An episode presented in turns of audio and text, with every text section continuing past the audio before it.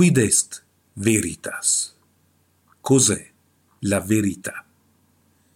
Chiese il procuratore della Giudea, Ponzio Pilato, al nostro tre volte benedetto Signore, quando fu chiamato in giudizio davanti a lui nel giorno della sua morte. Cos'è la verità? Come se il procuratore riconoscesse questa quale questione fondamentale, anzi la domanda fondamentale dell'esistenza. Ora è chiaro che la verità, in un senso, è la conformità dell'idea alla realtà, la conformità dell'intelletto alla cosa, alla res, alla realtà. Quindi se dico sto parlando ora, è vero, perché l'idea o l'affermazione è conforme alla realtà. Sto parlando ora è vero proprio perché ora sto parlando. Questo è chiaro dunque. Ma cos'è la verità nel senso più profondo della parola, ovvero come realtà stessa? Cos'è la verità nel senso della realtà ultima? La realtà ultima, carissimi fedeli, è Dio, che è l'essere stesso, l'esistenza stessa, di cui noi e tutto ciò che esiste partecipiamo fin quanto ci è concesso in quanto creature. Questa verità, questa verità ultima, questa realtà ultima che è Dio, possiamo conoscerla già con la ragione, ma per conoscerla pienamente e nella sua natura intima abbiamo bisogno della fede, perché solo la fede ci dice cosa sia questa verità, cosa sia questa realtà, chi sia questo Dio ossia la Santissima Trinità. Infatti l'oggetto della fede è proprio questo, la Santissima Trinità, il Padre, il Figlio e lo Spirito Santo, di cui il Figlio, la seconda persona della Santissima Trinità, si fece uomo e morì per salvarci dai nostri peccati. L'oggetto della fede è questo, insieme a tutte le altre dottrine incentrate su di essa. L'oggetto della fede è questo esplicitamente e tutte le altre dottrine implicitamente.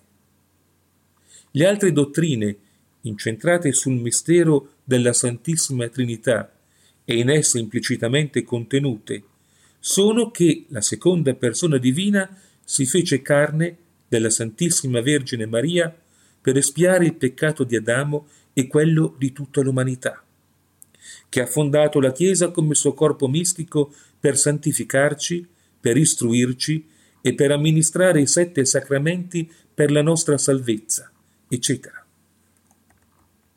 La verità, dunque, nel senso della realtà, della realtà ultima, è la Santissima Trinità e tutte le dottrine incentrate su di essa o possiamo dire ancora, la verità è nostro Signore Gesù Cristo stesso, perché conoscere la verità è nient'altro che conoscere il Dio uomo, nient'altro che conoscere la Santissima Trinità e la seconda persona di essa che si è fatta carne per compiere l'opera della nostra salvezza. Ora, quando il procuratore di Giudea aveva posto la domanda quid est? veritas.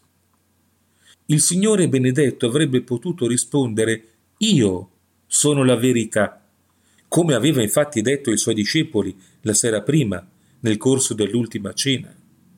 Ma davanti a Pilato egli non si degnò di rispondere, forse anche perché le parole che il procuratore pronunciò, una volta riordinate, costituivano già la risposta alla sua domanda come fa notare Sant'Agostino col suo genio caratteristico.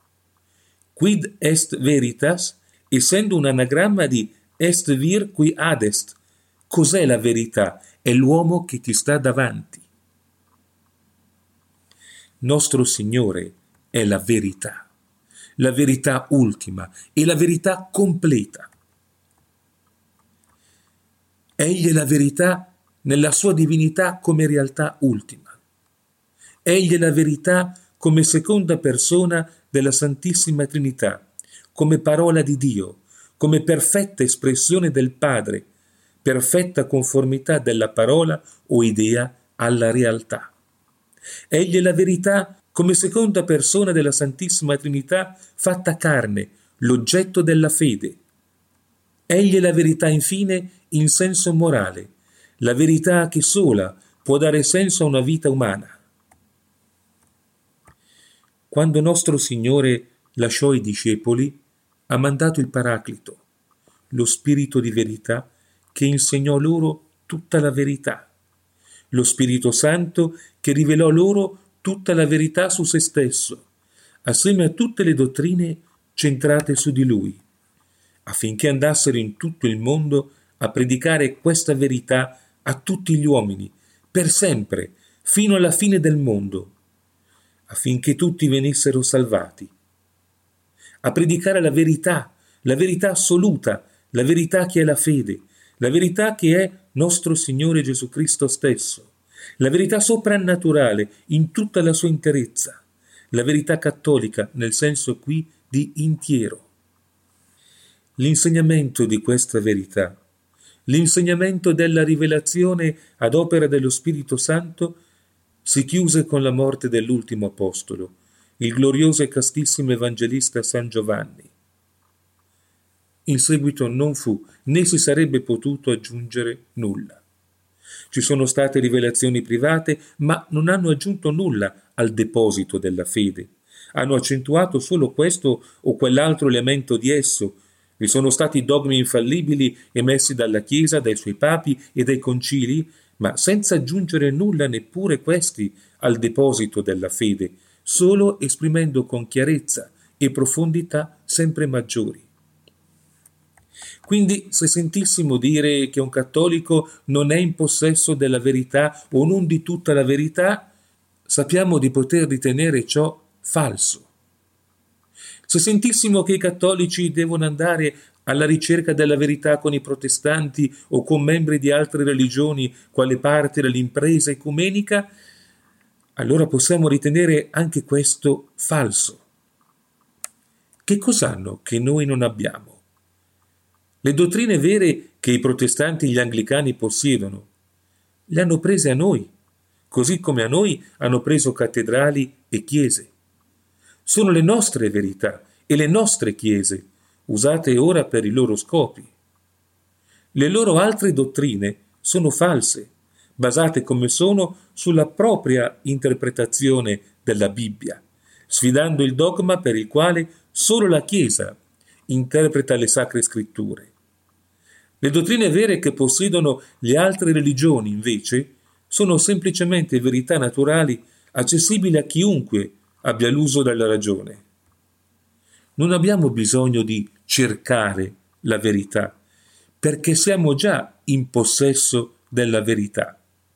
Non abbiamo bisogno di andare alla ricerca di ciò che già possediamo, a meno che, naturalmente, gli uomini di Chiesa non ce lo avessero insegnato ma in quel caso dobbiamo indagare su quanto sia stato insegnato in passato, quando si prendeva più sul serio il munus docendi. D'altronde, se sentiamo dire che la Chiesa si deve aggiornare, se sentiamo dire che la Chiesa non insegna più come fuori di essa non vi sia salvezza, o che non sia più peccato mortale ricevere la Santa Comunione senza essere in stato di grazia, poiché basterebbe confessarla dopo, o perché non è più necessario confessarsi affatto, o perché tanto l'inferno non esisterebbe più. Allora dobbiamo chiederci seriamente, i fatti possono cambiare? La verità può cambiare?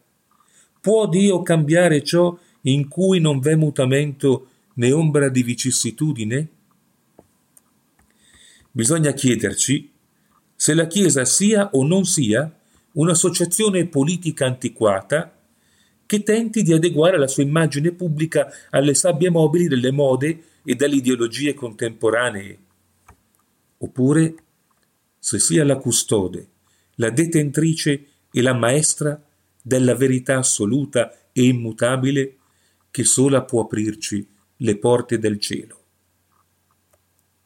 Così potente è la verità che trascende ogni pensiero umano, disse Eschine. La verità è la guida a ogni bene, sia negli dei che negli uomini, disse Platone. È una cosa eterna e immortale che non dona una bellezza destinata gradualmente a svanire. La verità è la virtù più perfetta e il bene più alto, disse Trismegisto. Un bene puro, cospicuo, augusto, immutabile e inalterabile. Tutta la terra invoca la verità, leggiamo nel libro di Esdra. Anche il cielo la benedice e tutte le cose sono mosse e tremano davanti ad essa. Non c'è iniquità nel suo giudizio, ma forza, sovranità e potenza e la maestà di tutti i secoli. È il sommo bene, dice San Basilio, la più potente di tutte le cose, dice San Gregorio Nazianzeno. La verità è Dio stesso, dice Sant'Agostino, che è la sorgente prima della vita e la sua essenza originaria, come è la più alta sapienza, perché è la verità immutabile. È uno scudo per spegnere tutti i dardi infuocati del maligno, dice San Paolo. La luce che conduce i nostri passi al cielo, dove per intercessione della Santissima Vergine Maria vedremo finalmente faccia a faccia la verità stessa, il Dio Santissimo e Trino e Gesù Cristo nostro Signore. Amen.